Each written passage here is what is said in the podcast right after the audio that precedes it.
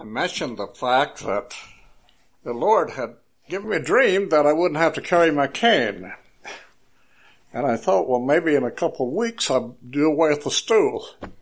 Then I got to thinking, well, why should you do that? That's where Jesus did most of his teaching. He was sitting down. But, uh, so let's ask the Lord to be with us and continue to be with us in the sweet spirit that we've already experienced. Thank you, precious Savior, for loving us so much. Thank you, and I just pray that you'd help us to reflect today on the message that you have for us. It's not my message, it's their message, Father. You knew who would be here before this world was even ever created. And you are here with us today to, to share that message with your children and the plans that you have made for them. Thank you for the blessed Holy Spirit. Amen. Go with me to the book of John, John 5. And after this, there was a feast of the Jews. And Jesus went up to Jerusalem. And I believe that every word in the Bible has significance. It's a feast now, and Christ has gone up to Jerusalem. Now, there is in Jerusalem, by the sheep gate, there is a pool which is called in Hebrews Bethesda, having five porches it's also called the House of Porches. Now, around these five porches is a great number of sick people. Halt, blind, lame, paralyzed, they're all there. And they're waiting for the moving of the waters. Now, the scene is being set by the Holy Spirit.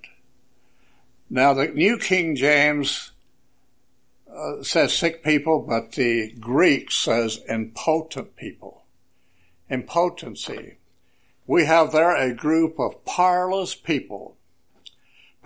Impot- impotency is presence without power.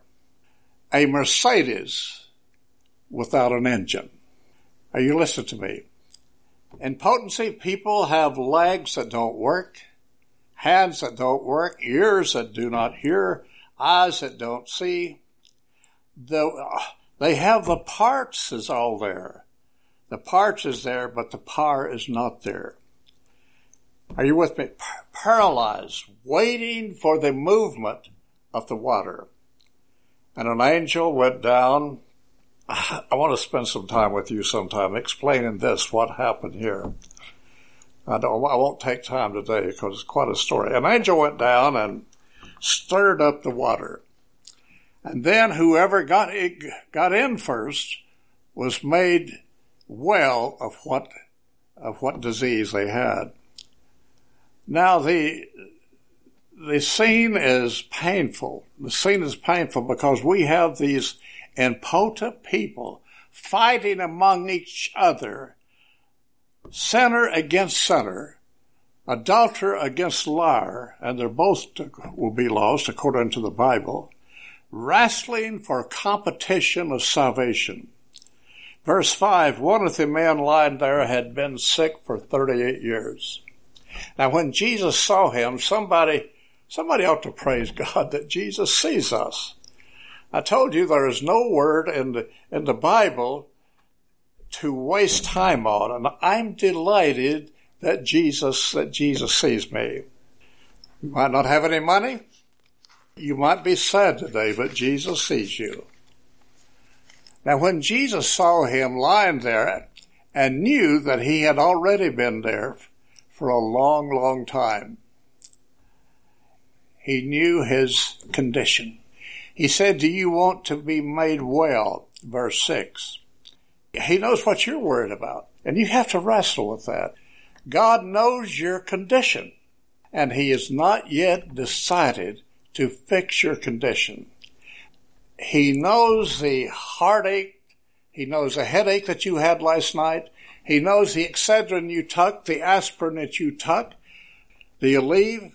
He knows your condition, but he has not yet decided to fix your condition. That's your problem. That's a problem of a lot of people because they realize that God knows their condition, but He hasn't done anything yet. That's what's bothering you. You have been praying and you have been fasting and you know that God knows your condition, but He's not yet decided to fix your condition. And then He says to him, and this is ridiculous. This is ridiculous to me. Do you want to be made well? Now again, I'm not satisfied with the New King James. It should be, do you want to be made whole? There's a big difference in being made well and being made whole. Now the, the uh, regular King James has it right. They said made whole. The American Standard Version says make whole. Now understand the question though. He's not just asking him, do you want to have your legs fixed? That's obvious. Why would you ask someone that can't walk if they'd like to have their legs fixed? It's obvious he'd like to have his legs fixed. That's like asking a poor man that's starving and maybe his family, he's lost his, his job and they have no food. Would you like to have some money? Of course he'd like to have some money the Lord says to him, Do you want to be made well? But this sick man says, Sir, I have no man to put me into the pool. Sir, I have no man that when the water is stirred or troubled, that he may put me in the pool. The first one that gets, of course, to put in the pool first is the one that's supposed to be healed of whatever disease he has. You know, you go to the bank when you want your money fixed. You go to the doctors when you want your, your body fixed. But Jesus is standing there. Jesus is standing there. Jesus said to him, arise and take up your bed and walk. Now Jesus skipped over the water. He skipped over the pool because that would just be a temporary thing. Forget the, forget the water. You want to just get up and immediately the man got up and took his bed and walked. And that day was the Sabbath day. That day was the Sabbath. And the Jews therefore said to him, said to him who was cured, it is unlawful for you to carry your bed on the Sabbath. And he said to them, he who made me, made me well said to me, take up your bed and walk. Then they asked him who, who this man was who said to take up your bed and walk. But the one who was healed, he did not know who it was, for Jesus had withdrawn from the multitude being in that place. Afterward, Jesus found him in the temple.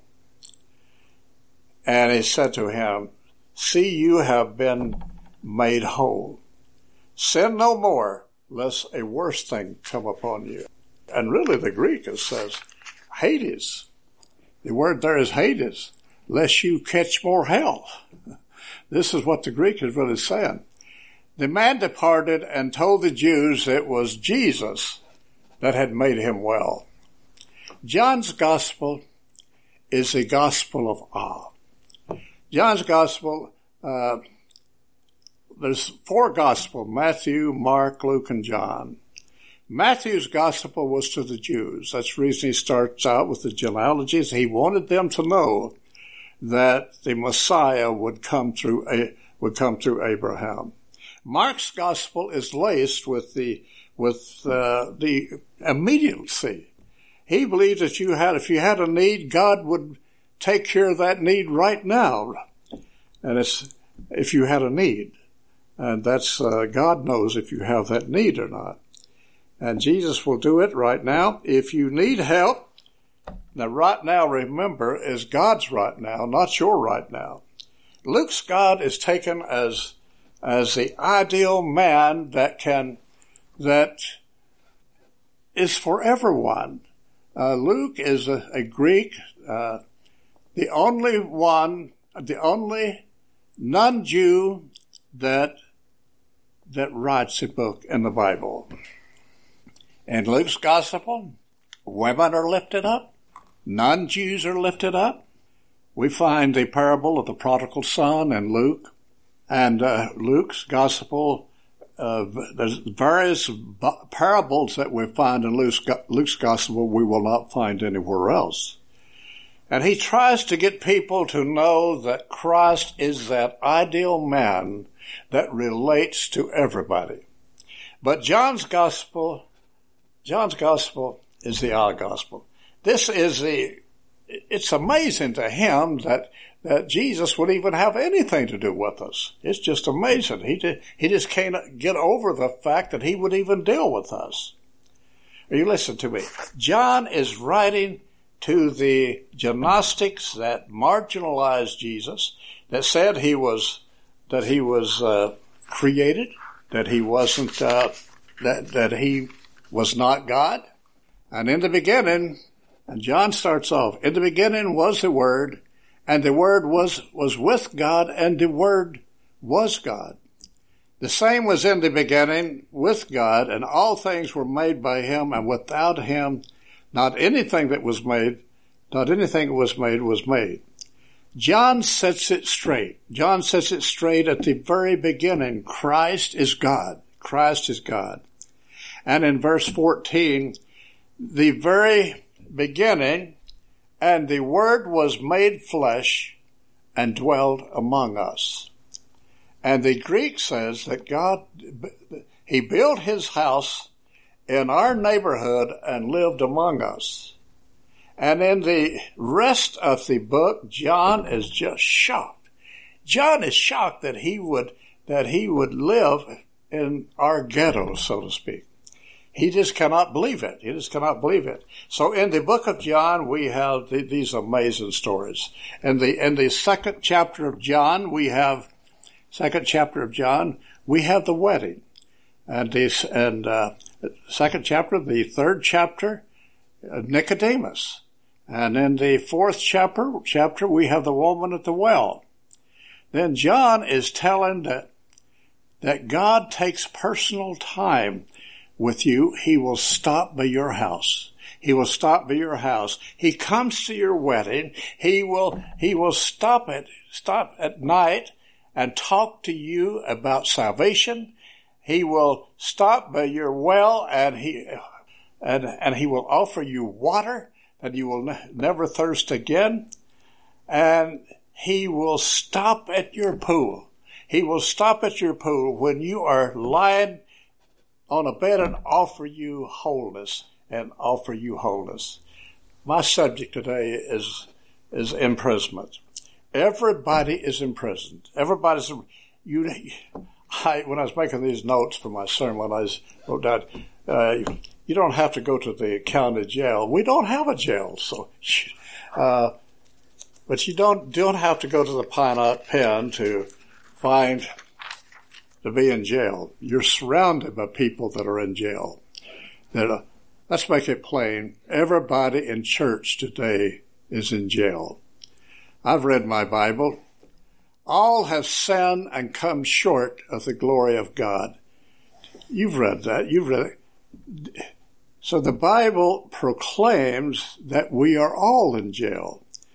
My next verse, my next text is in Luke 4:16. He said, "I came to seek and save the captives, to set them free." He was talking about all of us, all of us. So what's so ripping to, ripping to me in chapter 15 is these various prisons that these folks are in in the sheep pool. It's already a smelly place. It's a smelly place. The sheep that was to be slaughtered, that was to be slaughtered in the temple, are about there. And when they're about there, the, sleep, the sheep are, they're tired, they're sweaty, their wool is oily. It's a putrefied, a putrefied smell. But as Jesus comes toward this sheep gate, he smells a stink that is far greater than the smell of animals. It is a stink of broken people. In the, the sores, pus that's oozing out from the sores, beds that have never been washed, people that have never had a shower, hair that has never been cleaned or combed. And this side of it touches the Creator who, who breathed into Adam's nostrils the breath of life, who was perfect without blemish, without blemish. And one of the things that the devil did when Christ was on this earth, he tried to make him sorry that he'd ever made man. And he says to, to Jesus, how could these people be saved? Look at them. Look at them. How could these people be the, the children of Adam? How could these people be the children of Adam? Look, look, Jesus, what you came down here to save, to glory. Why don't you go pack your bags and go back to glory because these people aren't worth saving? He said, I will show you them blind. I will show you them without sight. I'll show you them that cannot hear. I'll show you them that cannot walk and I'll show you them that are wrapped in dirt and smell. And every day, friends, that you are alive, every day that you're alive, the devil talks to Christ about you. He says, look at him. Look at him. Look where he's been. Look what he's thought. Look at her. Uh, what's, look what she thinks about. Just uh, look what she's done. Look what she's done. And I hear my Savior say, for, for these people, for us. I'm thankful today. I hear my Savior say, my blood is sufficient. My blood is sufficient. And I'm thankful today for an undisturbed Savior. There'll be times when you are wallowing in your mess that the devil has so much evidence against you that you couldn't possibly be saved. But he turns to the Father and he says, Father, I'll cover them with my righteousness. So when the Father looks down, he doesn't see you. He sees Jesus. He sees Jesus. There they are, smelly and messed up and torn up and unworthy. The Bible describes them as blind, paralyzed, lame, impotent, powerless. Powerless. That's a terrible feeling to be powerless. I remember my wife who passed away with Alzheimer's. I, I've never loved any woman on earth, I don't think, like I did her. But to see her go down day by day, I was powerless. I was powerless. I'm going to use this illustration. Say this, this person, he has a two room apartment. That's all he wants, just a two room apartment. And, uh, but his back is hurting. I know what that back pain is and he just wants to get up and go to work. Rent is due next week, but his back is hurting from the work he done yesterday. And he's taken all the pills that he knows to take, and he's still hurting. He is powerless. It means that your problem has gotten beyond solutions. This is the cry, dear hearts, of the human, human race today. This is a cry of the human race today. This text describes the condition of the human race today. Just think about it. The simplest thing that God could have done when Adam and Eve sinned is get rid of them, wipe them out. There's only the two of them. Do the math. That's the simplest thing he could have done. Think of the thousands of years of sin. Just wipe these two people out. I heard one pastor say one time, just wipe these two fools out. Here they have a perfect body. I couldn't say that because I'd be uh, danger of hell far to call someone a fool, but he did. And I, but here they are, perfect bodies, because they had been disobedient, an innocent animal had to be killed for an apron for them. Start fresh. Come on, somebody. That's a simple thing to do. Just the two of them. No one's, you know, God, we, but no one's going to stop you. No one's going to dis- disagree with you. Just wipe them out and start all over again. Start fresh. But the God we serve and I has a, a different answer that we don't think of. I'm saying wipe them out. I'm saying wipe them out, but God's saying save them. God is saying save them. God, how are you going to save them? Look at them. How are you going to save them? He said, I will become one of them. I will become one of them. I will take on their sins. I will, I will wear their sins. I will die for them and I will be their brother throughout eternity. Someone ought to squeeze out an amen. What kind of plan is that? What kind of plan is that? That is the plan beyond expression. Good thing you can, you can be glad that I wasn't God. you wouldn't have been here today. You wouldn't have been here today. He's taken thousands of years waiting for you to be born. He could have come in 1900. I wasn't born until 1929, so he waited, he waited for me. He waited for me to be born. This is the stretch he made for you. Don't you ever let anyone, anyone or the devil tell you that you're not worth anything. That's the stretch he made just for you. You should have died last week in your sins. But our Lord stepped in with his precious blood and covered you. But the Bible tells us the angel went down to disturb the water. And my question today, why wouldn't the blind help the deaf down to the water? Why wouldn't the deaf that could see help the blind down to the water? Why would the adulterer in the church help the liar in the church? They're both condemned. Where do we get the purity of sins where one thing somebody does is worse than what somebody else does? Where do we get the ideal that we can divide one another by sins? Where do we get that? Show it to me. Show it to me in the scriptures.